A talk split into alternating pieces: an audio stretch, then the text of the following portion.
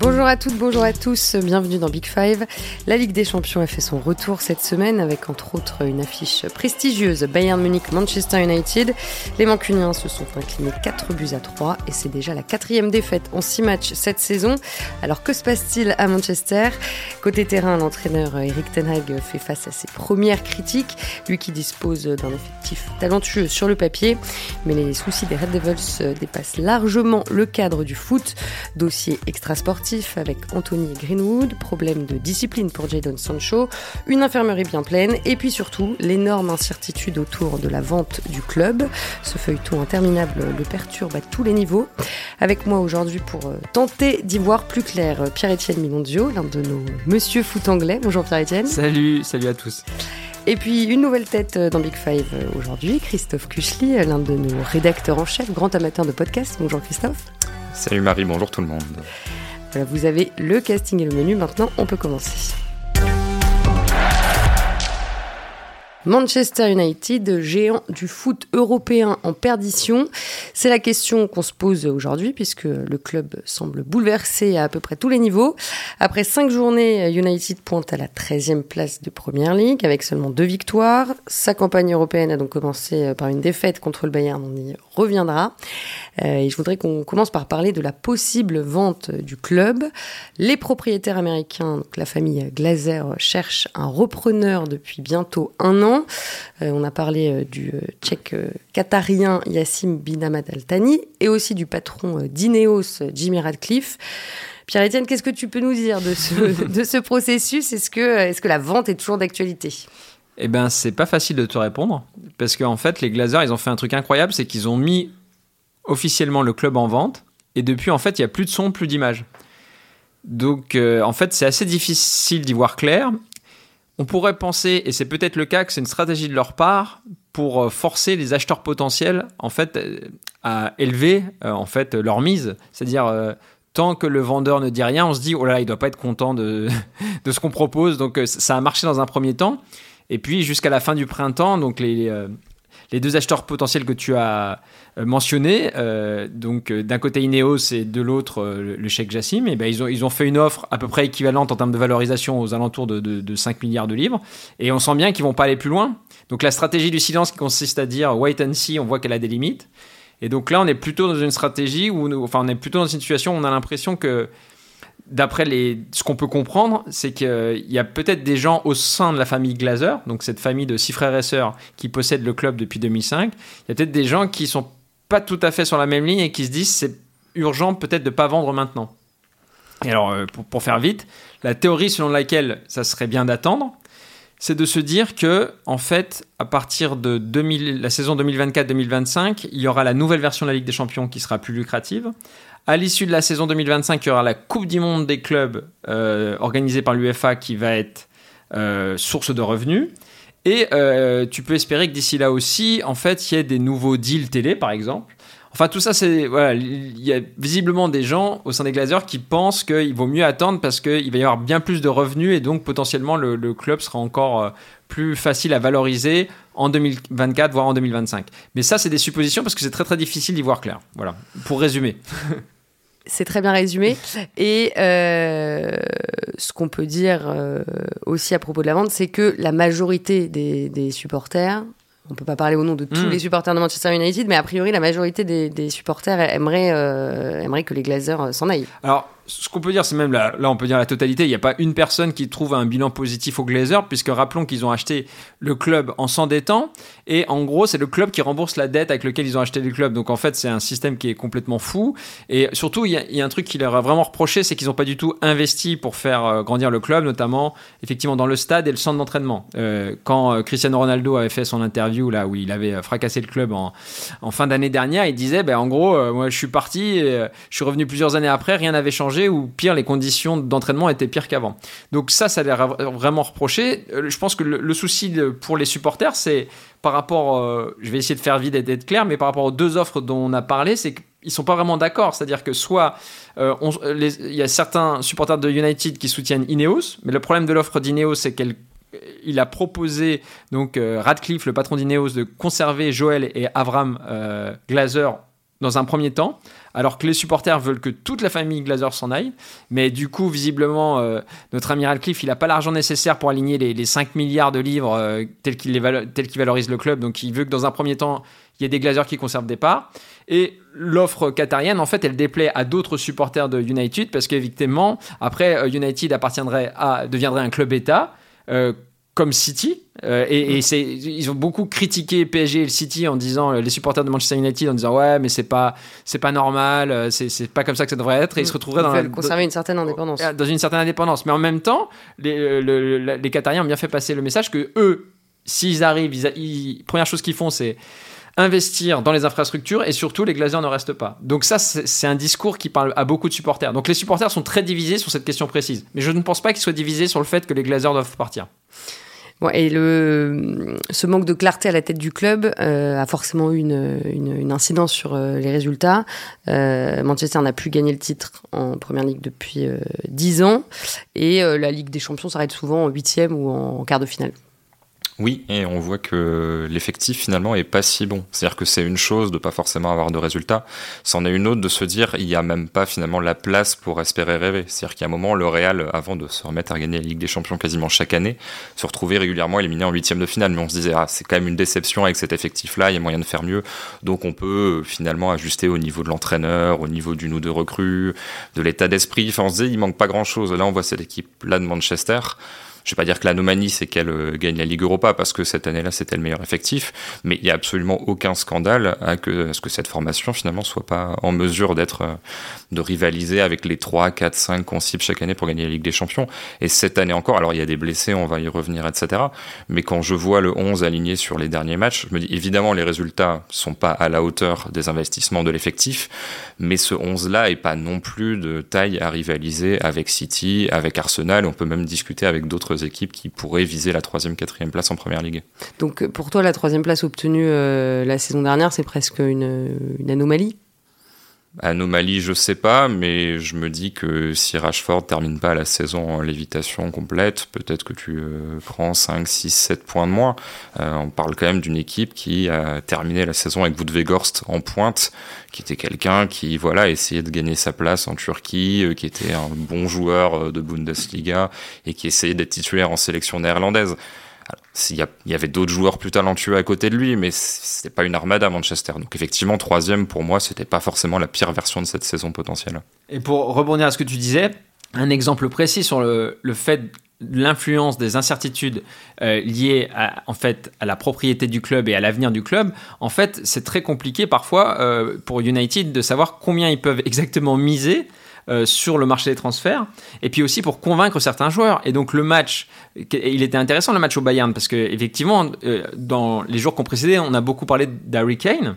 Si on se met à la place de Kane, en fait, lui, il aurait plutôt intérêt à aller dans un club comme Manchester United en fait, puisque notamment un de ses objectifs ultimes, c'est de devenir le meilleur buteur de l'histoire de la Première Ligue. Et donc ça aurait eu une logique sportive d'aller dans un club anglais dont on peut considérer qu'il est plus prestigieux que Tottenham. Mais en fait, il l'a jamais vraiment envisagé, parce que en fait, s'il se dit, pour rebondir sur ce que tu viens de dire, euh, si je veux gagner la Ligue des Champions, en fait, il faut mieux aller au Bayern qu'à Manchester United. Il y, a il y a trop d'incertitudes autour de ce club. Et donc, effectivement, ça a des conséquences euh, sportives très, très nettes, et notamment dans le recrutement. Oui, mais alors là, justement, en parlant du, recrutement, euh, il y a pourtant eu de bonnes arrivées cet été avec Mason Mount, André Onana et, le jeune danois Rasmus Højlund. Oui, ça va, mais ils ont, il y a aussi un peu sur la fin, on a senti que c'était un petit peu une panique sur la fin de leur mercato. Et à la base, voilà, ils, parlaient quand même euh, de Kane et de Declan Rice. Et en fait, ces, ces cibles-là, ils sont plus capables de les avoir. En fait, les joueurs à 100 millions, pour être clair, euh, ils n'avaient pas forcément les moyens d'aligner ces, sommes-là. Et donc ça veut dire que c'est un des clubs les plus riches du monde, mais notamment à cause des incertitudes liées à son avenir, ils sont plus capables de débourser autant que, d'autres clubs qui sont moins riches qu'eux. Donc c'est assez paradoxal. Et je pense qu'il ne faut pas en plus tout miser sur, euh, sur les sommes investies. C'est-à-dire que Oilund a été acheté très cher. C'est un, un prospect, comme on dit aujourd'hui. millions hmm. C'est ça. C'est c'est quelqu'un, je crois qu'il est à 9 buts la saison dernière en Serie A. Alors il y a un vrai, il y a un vrai potentiel, il y a un profil physique, il y a un côté mini Haaland, sauf qu'il y a 20 buts de moins par saison. Et c'est vrai que arriver sans forcément une énorme expérience du haut niveau, avec un prix de transfert aussi élevé, et a priori un rôle de numéro 9 titulaire ou un peu dans la discussion avec Martial. Enfin, c'est quand même, il faut avoir les épaules larges et ça vient assez tôt. C'est-à-dire qu'effectivement, il y a eu des investissements. Pareil, Mount, sa saison dernière, elle est très médiocre pour le joueur que c'était. Donc c'est-à-dire que euh, ce sont des joueurs qui ont un potentiel qu'on peut relancer si tout se passe bien. L'équipe peut être très bonne. Maintenant, il n'y a pas non plus de garantie absolue, sauf peut-être au niveau du gardien qui était euh, Onana, qui était peut-être le meilleur gardien ou l'un des meilleurs gardiens du monde la saison dernière. Pierre-Etienne, euh, est-ce que les, les, joueurs ou l'entraîneur Eric Tanag aussi se sont exprimés récemment à propos de, la vente et de, des incertitudes qu'elle génère euh, Tenag, je crois qu'au bout d'un moment, il a dit j'arrête d'en parler parce qu'il était constamment euh, interrogé. Tenag, juste à, ce sujet d'ailleurs, c'est vrai que c'est des situations qui sont très compliquées parce que lui, il a une centaine de prises de parole euh, dans l'année, avant et après chaque match. Et, en fait, personne ne parle d'autre dans le club. Donc en fait, à chaque fois qu'il y a un problème, et on va en parler concernant la vente ou d'autres, c'est toujours lui qui doit donner la version du club et c'est très compliqué. Et moi, je pense que de toute façon, les joueurs, ils en parlent pas ouvertement, mais c'est clair que ça les influence parce qu'ils ont du mal à se projeter. Et puis aussi, les, il euh, y avait une interview euh, assez intéressante qui est parue cette semaine dans The Athletic de Solskjaer, l'ancien entraîneur de United, et il disait que dans, un grand club comme United, il y a quand même tout un problème avec l'entourage des joueurs. Et les joueurs, en fait, ils, cherchent, ils se cherchent toujours des excuses, en fait. Et il y a toujours autour d'eux des, personnes pour dire Ouais, mais tu joues pas, mais c'est pas de ta faute, en fait, t'es meilleur, et en fait, l'entraîneur t'aime pas. Et en fait, ces incertitudes-là, elles les renforcent en disant Mais ouais, mais je suis pas bon, parce qu'en fait, c'est tout le club euh, qui, qui va mal et qu'on sait pas où on va. En fait, ça donne aussi des excuses aux joueurs pour valider leur contre-performance, parce que voilà, un joueur, par définition, a toujours euh, souvent tendance à, chercher voilà, des raisons pour lesquelles il n'est pas forcément performant. Donc ça, voilà, ça a forcément un impact, je pense, sur la performance des joueurs, même s'ils n'en parlent pas ouvertement. Alors on va entrer en, détail euh, dans un instant sur, euh, sur les contre-performances quand même des, des joueurs de Manchester. Euh, avant ça, parlons de, de l'un des autres soucis de la rentrée, l'un des autres nombreux soucis, donc la gestion des cas Mason Greenwood et, et Anthony. Alors le premier euh, était euh, suspendu depuis janvier 2022 pour euh, tentative de viol et agression sexuelle. La justice a abandonné les poursuites contre lui au printemps et il a donc été prêté cet été à Rétafé en Espagne. Et, et Pierre-Etienne, son cas a beaucoup divisé en interne parce que bah, certains voulaient le, revoir jouer avec United tout simplement. Ouais, il faut bien comprendre que Greenwood, en fait, c'est c'est un joueur qui était excessivement important pour United, euh, déjà d'un point de vue symbolique, parce qu'en gros, c'est le meilleur joueur qui a été formé au club, euh, même euh, presque depuis la génération des, années 90, qu'on a tous en tête, la, la, classe de 92. Là. Et en fait, c'était un joueur exceptionnel, vraiment un attaquant qui a les deux pieds, qui est hyper fort, hyper adroit. donc en fait, c'était un joueur sur lequel le club comptait sportivement et aussi d'un point de vue euh, symbolique, c'est-à-dire c'était un peu l'équivalent de Foden, toute proportion gardée pour City, c'est-à-dire c'est le joueur qui permet, qui parle aux supporters et qui dit on l'a formé chez nous, euh, c'est le symbole, c'est le futur du club. Et dans toute la mythologie de United, les joueurs formés au club sont très très important. Mm. Donc il avait une valeur symbolique énorme, une valeur sportive, une valeur économique, parce qu'on parle d'un joueur, euh, voilà, qui était, euh, dont tout le monde disait, euh, Lineker il disait, mais c'est le futur grand attaquant de l'équipe d'Angleterre. Donc voilà, c'était un joueur qui était extrêmement valorisé, et donc ils ont eu beaucoup de mal à accepter l'idée de s'en séparer en fait. Et donc. aujourd'hui le, le, débat est clos?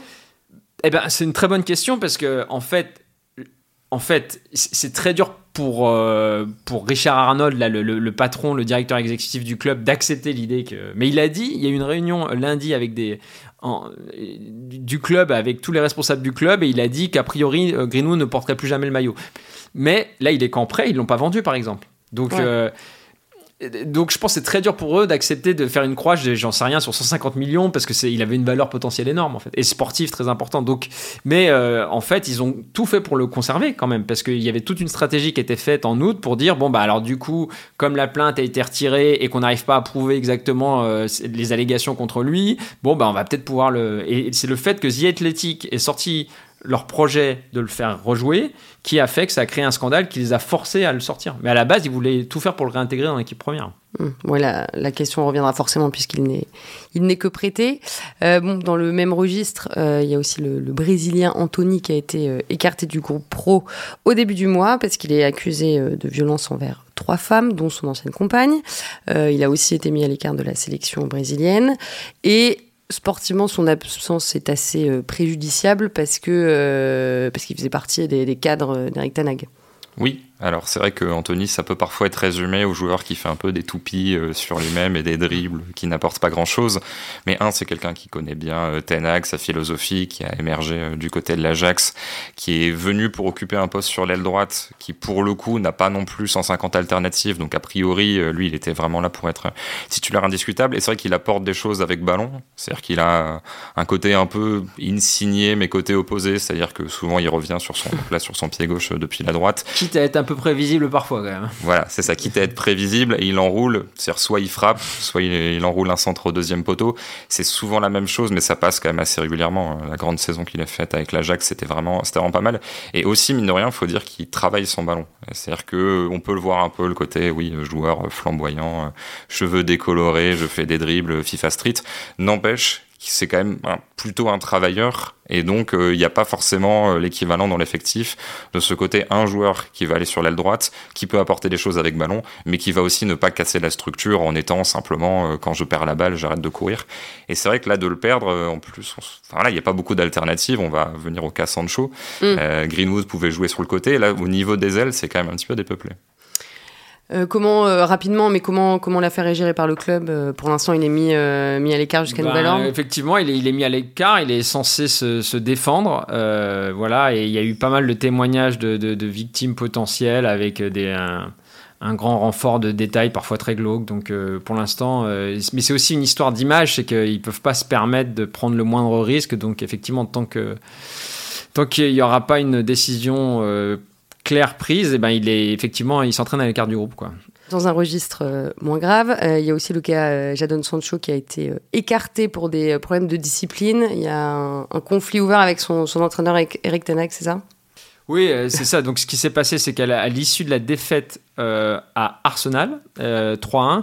Euh, en gros, pour le faire vite, Tenag a été, on lui a demandé pourquoi Sancho n'était pas dans le groupe et il a répondu, euh, bah, en gros, il s'est pas bien entraîné cette semaine. Donc, et donc, ce à quoi Sancho a répondu sur les réseaux sociaux en disant, ne croyez pas ce que vous lisez, je me suis bien entraîné et de mémoire, il dit, si je suis pas dans le groupe, c'est qu'il doit y avoir une autre raison.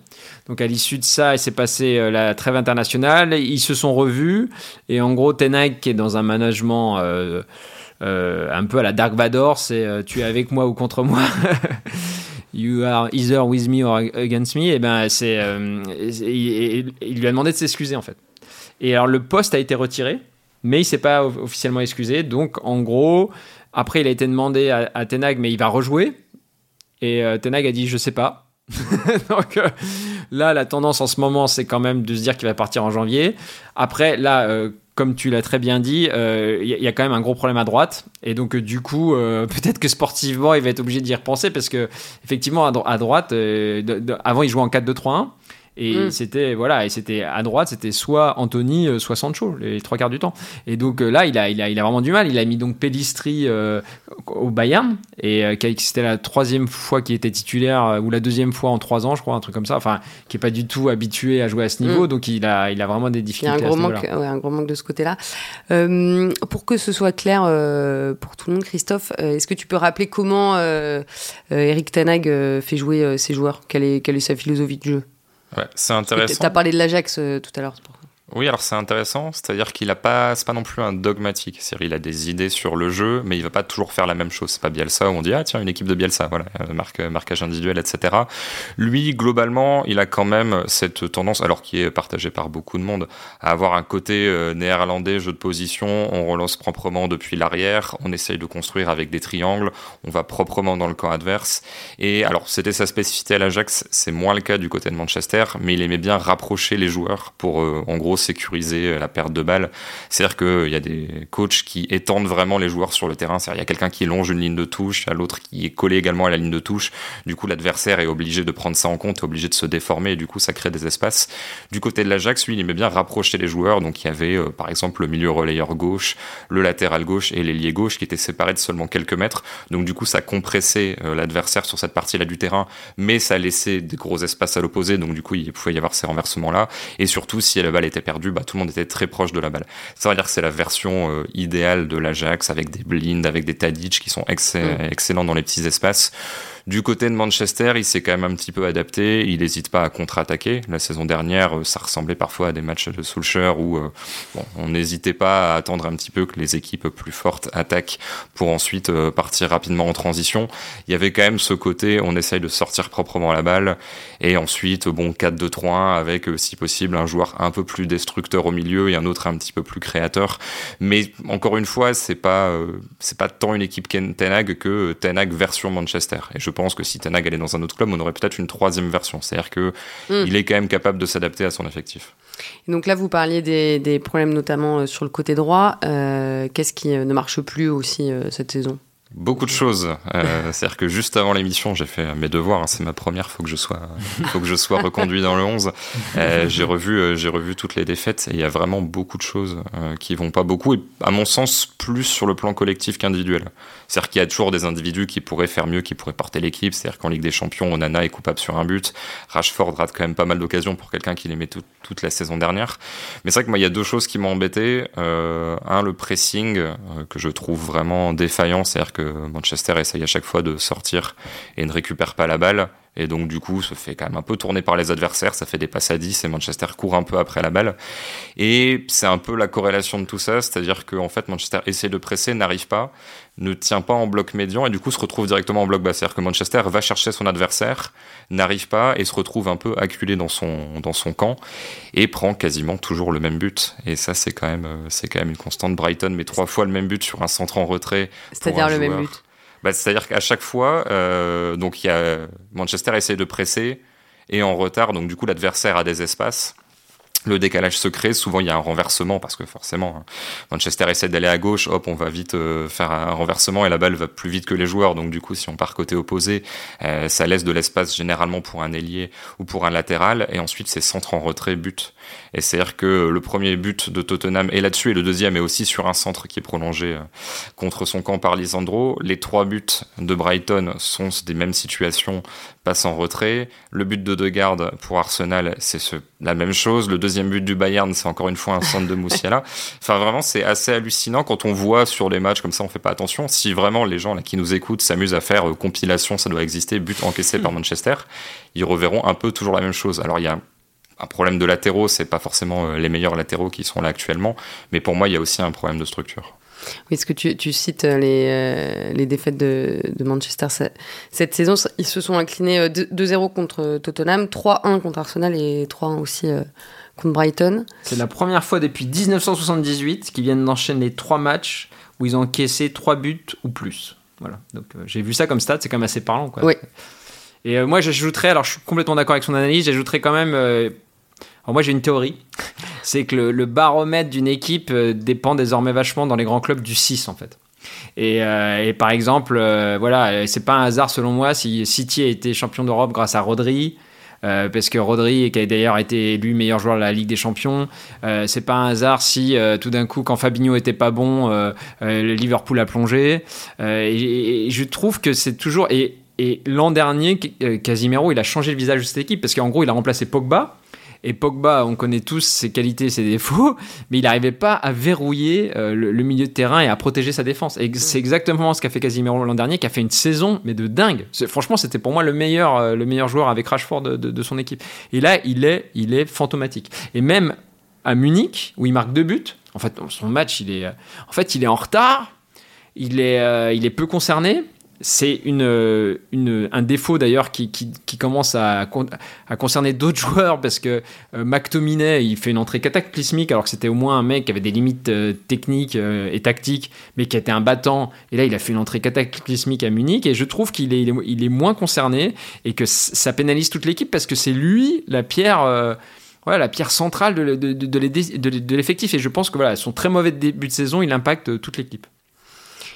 Qu'est-ce que vous retenez euh, de, donc, de ce dernier match là contre le Bayern? Parce que finalement, United a quand même euh, marqué trois fois. Sur le papier, c'est moins terrible que, que ce que vous avez l'air d'en dire. Ouais, mais alors, Christophe en parlera mieux que moi, mais c'est vraiment pas le score. C'est typique le match qui ne. le score ne reflète pas le, contenu, du match. Voilà, vraiment, ils auraient pu. On a l'impression à un moment que le Munich, ils ont géré, ils menaient au score, ils disaient bon, bah c'est quoi, on va, on va regarder sous, la semelle pour le week-end. Ou... Enfin, c'est un peu la sensation que j'avais en voyant le match, c'est que le score aurait pu être beaucoup plus sévère en fait. Oui, et puis euh, l'impression que quand le Bayern voulait conserver la balle, il pouvait conserver la balle, quitte à ne rien faire. Hein, mais bon, le mm. Bayern a marqué assez tôt et gérer la chose. Euh, quand Manchester avait la balle, c'était compliqué. C'est-à-dire que soit il se passait rien parce que le Bayern était en 4-4-2, bloc médian, on resserre les lignes et Manchester était là. Bon, du coup, on fait quoi? Donc Onana allongé souvent. Je trouve qu'Onana allonge assez souvent euh, cette saison, alors que je m'attendrais peut-être à un petit peu plus de construction au sol. Euh, ou alors on fait décrocher Eriksen pour essayer de réussir à faire une passe euh, vers l'avant. Sauf qu'on fait décrocher Eriksen très bien, il a un très bon jeu vers l'avant. Mais du coup, il va trouver qui? Parce que l'autre milieu relayeur c'est Casemiro qui est pas non plus le joueur le plus à l'aise dans la densité. Et ensuite, sinon, faut aller toucher Bruno Fernandez. Mais bon, si Eriksen va au niveau des centraux, euh, Bruno Fernandez, il est 40, 40 mètres plus loin. Donc ça, c'est quand même un, petit souci. Euh, beaucoup, beaucoup, de problèmes, euh, écart, à mon sens, individuel quand même. C'est-à-dire que ce que fait Moussiala, prendre la balle, à traverser le terrain, il n'y a personne du côté de Manchester qui est capable de le faire. Et c'est valable, à mon sens, à plusieurs postes. Mais j'ai trouvé aussi certains déséquilibres tactique du côté de Manchester qui n'était pas résolu. C'est-à-dire que vraiment, euh, les deux centraux, notamment Upamecano, ont passé leur temps à prendre la balle, à casser les lignes, à faire 50 mètres euh, avec le ballon. Et en face, ça s'adaptait pas. Et il y a vraiment une ligne de passe, euh, donc Leimer, qui est normalement un milieu de terrain, qui a joué latéral droit, et Upamecano central droit. Et à chaque fois, Upamecano faisait 30 mètres. Et dès qu'il y a un joueur de Manchester qui sortait sur lui, il décalait sur Leimer, qui était tout seul et qui pouvait refaire 20 mètres. Et j'ai vu cette séquence en première période, genre 5 ou 6 fois. Mais là, je me dis, normalement, euh, dans ces cas-là, en première ligue, par exemple, il y a le gardien qui simule le blessure, il y a quelque chose, du coup, le jeu est arrêté et l'entraîneur va aller voir et leur fait, ah, faut s'adapter, etc. Et là, Rashford n'arrivait jamais à se positionner. Alors, je vais pas non plus faire de la micro-tactique sur tout, mais il y a quand même, comme ça, pas mal de secteurs où finalement, il y a un vrai avantage euh, structurel pour le Bayern, où côté Manchester, à aucun moment, je me suis dit, ah, tiens, tel joueur a son un avantage sur son vis-à-vis, -vis, ou tel secteur est dominé par Manchester, et du coup, ça va bien se passer. Donc, c'est vrai que le, le résultat est assez logique et je vais finir ce petit monologue par une statistique parce qu'elle me semble parlante, j'en ai noté quelques-unes mais celle-là me semble intéressante. Euh, les deux matchs gagnés par Manchester cette saison, il y a 51-66% de possession. Ceux perdus, c'est 45, 45, 44, 41. c'est-à-dire que Manchester perd les matchs où il n'a pas la balle et de manière générale, Manchester n'a pas si souvent la balle que ça. Hmm. Et on peut ajouter que leurs deux victoires en première ligue, elles sont presque acquises contre le cours du jeu. Hein. contre, euh, Wolverhampton et Nottingham Forest. Oui, Wolverhampton, c'est un miracle et Nottingham, euh, il y a il y a je crois 2-2 et, et Nottingham prend un rouge et finalement ça fait 3-2. Donc en plus, il y a un monde où finalement Manchester a 2 ou 3 points de moins. Oui, dans quelle mesure les, les blessés, euh, enfin du moins l'absence euh, des blessés euh, pèse dans les résultats actuels? Parce qu'il y a quand même Luke Shaw, Mason Mount, Raphaël Varane aussi qui sont absents. Oui, ouais, ouais bah c'est sûr que ça joue et c'est sûr que ça crée, ça participe à un climat de négativité en fait, parce que en fait, chaque conf de presse, euh, c'est déjà des bulletins de santé, donc euh, effectivement. Euh, Première question sur la vente et deuxième question sur les. Mais d'ailleurs, lors, de la, réunion dont je parlais de Richard Arnold, qui a eu lieu lundi, où il avait tous les responsables du club, il a été interrogé sur, sur, sur ses blessures. On lui a dit, mais comment ça se fait qu'il y ait autant de blessures? Il a dit, on a fait des études très poussées et c'est lié à des collisions. À des collisions donc c'est pas lié à, une charge de travail qui aurait été trop importante. Donc visiblement c'est vraiment lié à, une forme de malchance, mais effectivement ça participe à fragiliser parce que notamment Varane euh, et, Luc Shaw aussi. Hein. Luc, il avait l'avantage de pouvoir jouer à gauche et en défense centrale. Et effectivement les, euh, les latéraux là ils sont pas. Van Bissaka aussi est blessé. Et, euh, mm. donc en fait effectivement c'est toute la défense qui est fragilisée par ces blessures aussi. Bon, est-ce que vous voyez quand même quelques motifs d'espoir pour la, la saison de Manchester? Dans le, dans le jeu déjà ça dépend quels sont les espoirs. L'espoir que ça aille mieux et que Manchester passe pas la saison en deuxième partie de classement, j'ai tendance à penser que oui. Maintenant, à quel point il y a un retour à la normale, je passais sur les statistiques avancées, mais le classement est pas non plus indigne. Il y a 9 expected goals créés, 9 concédés. Donc c'est-à-dire qu'il n'y a même pas une sous-performance euh, offensive, par exemple, où on se dirait, ah, en fait, Manchester est hyper mal payé, il y aura un retour à la normale je pense quand même que cet effectif-là, euh, si on évoque les blessés que, que tu as cités, à un moment, tu dois quand même finir par euh, revenir vers la 5 6 Sur le papier, c'est pas dégueu quand même. Sur le papier, c'est pas dégueu. Pardon comme de dire comme ça, mais. non, mais clairement, sauf qu'à un moment, euh, devant, ça perd pas trop de points. Donc, c'est-à-dire que si à la 12e journée, tu es encore 10e, en fait, ton espoir, ça sera être 4-5e. Parce que Tottenham, c'est pas le sujet, mais Tottenham joue bien au foot. Arsenal et City, en fait, il y a très peu d'équipes qui se sont affaiblies. Bon, Chelsea, ça reste un peu absurde. Mais euh, voilà, même Brighton qui a perdu pas mal de joueurs, euh, faut voir le Brighton-Manchester. Quoi. Quand on voit ça, on se dit il n'y a pas énormément de motifs d'espoir. Après, je pense quand même que les individualités. Euh, tu citais Casemiro tout à l'heure. Je pense vraiment que Casemiro est pas du tout dans le coup et rien que ça si lui hausse un peu le niveau, si Onana hausse un peu le niveau, si Rashford hausse un peu le niveau, en fait, les matchs où euh, t'es pas hyper dedans, ou t'es pas hyper bon sur le plan euh, collectif aujourd'hui, tu pourras quand même les gagner parce que ton gardien va te sauver et ton attaquant te marquera le but que celui d'en face n'a pas marqué. Mais ouais, sur le, sur le plan collectif, y a pas, je vois pas de mieux maintenant qu'il y a un mois où tu dis, ah, il y a une courbe ascendante. Moi, mes deux motifs d'espoir, c'est le calendrier. Parce que là, donc, ce week-end, ils jouent à Burnley. Et après, ils enchaînent Palace. J'ai regardé Palace deux fois, Galatasaray, Brentford. Après, ils se déplacent à Sheffield United. Donc, il y a beaucoup de matchs à domicile contre des équipes abordables, plus des déplacements relativement abordables aussi. Donc, normalement, là, tu peux arriver à un moment où euh, Burnley, enfin, ils ont assez mal commencé la saison. Il y a moyen d'enclencher les résultats même sans bien jouer, donc ça peut générer la confiance. L'autre motif d'espoir, je dirais, c'est la saison dernière. Parce qu'il faut pas oublier la saison dernière qu'ils s'étaient pris quand même un 4-0 à Brentford. Euh, ils s'étaient pris une rouste à City, 6-3. Ils avaient perdu 7-0 euh, à Liverpool. Donc en fait, l'an dernier, il y a eu quand même des crashs euh, monumentaux. Et en fait, Ten Hag, même si on l'a un peu tensé dans ce podcast, en fait, il a quand même un truc, c'est que c'est un capitaine dans la tempête qui est inébranlable. Quoi. Enfin, il, il, c'est ce qu'il a prouvé l'an dernier. Donc s'il garde ce, même calme et cette même autorité, parce que le problème de ce club aussi, c'est que comme euh, chacun tire dans son coin, que ce soit les dirigeants, les joueurs, les remplaçants. Euh, par exemple, là ce matin, il y a quand même eu un papier dans euh, Manchester Evening News où on apprend que les remplaçants étaient déçus de la tactique de Ten Hag. Enfin, les joueurs commencent à faire passer des messages. Donc ça, c'est pas très bon signe. Mais ce que je veux dire, c'est si lui, il reste malgré tout dans cet océan d'incertitude, un cap d'autorité, eh ben, il a montré l'an dernier qu'il pouvait traverser les tempêtes. Donc on peut dire que voilà, il, sait gérer ce genre de situation. Et ça, je pense, c'est un vrai motif d'espoir pour, pour, les supporters. Ils peuvent aussi euh, espérer, euh, en plus espérer de, sortir quand même de la poule de Ligue des Champions, parce qu'à part, euh, à part le Bayern, ils sont avec Galatasaray et Copenhague. Normalement, il y a de quoi voir venir le printemps. Oui, a priori, Galatasaray a fait un recrutement pas, pas indigne. Euh, il y a quand même quelques, quelques joueurs honnêtes, mais oui, a priori, a priori, il y a une certaine marge. Et euh, même Copenhague, voilà, les titulaires, c'est Lucas Le Ragueur, l'ancien, l'ancien Bordelais, etc. C'est quand même Comme une classe en dessous. C'est très respectable, mais même un Manchester convalescent doit a priori sortir de cette poule. Après, bon, il peut y avoir un rappel à en huitième de finale, mais ça serait déjà, déjà limiter la case dans cette mauvaise passe. Hmm. Bon, l'objectif cette saison, c'est ça, c'est euh, limiter la casse. Ouais, c'est difficile à dire. C'est difficile à dire quand même parce que tu vois, on aurait pu faire un podcast après la défaite 4-0 euh, l'an dernier à Bradford euh, où ils ont commencé la, saison de manière cataclysmique et on aurait dit mais c'est parti pour une saison galère. Si, si, tu vois, là, les 4-5 matchs que je t'ai cités, c'est pas complètement absurde de penser qu'ils enchaînent 4-5 victoires en fait. Hein. Tu peux battre Palace deux fois, tu peux gagner à Burnley, tu peux battre Galatasaray. Bon, si tu enchaînes 5 victoires d'affilée, je veux dire, euh, voilà. Et si Anthony, euh, parce qu'aussi toutes ces histoires de, voilà, on ne sait jamais les, les, évolutions judiciaires. Si Anthony, il y, a une, il y a des plaintes qui sont retirées et que ça, voilà, il rentre dans le jeu, bon, pourquoi pas. Donc je, je sais pas complètement impossible. Qui, après, effectivement, comme tu le disais, euh, ils pourront, ils peuvent pas viser le titre. De toute façon, ils sont déjà.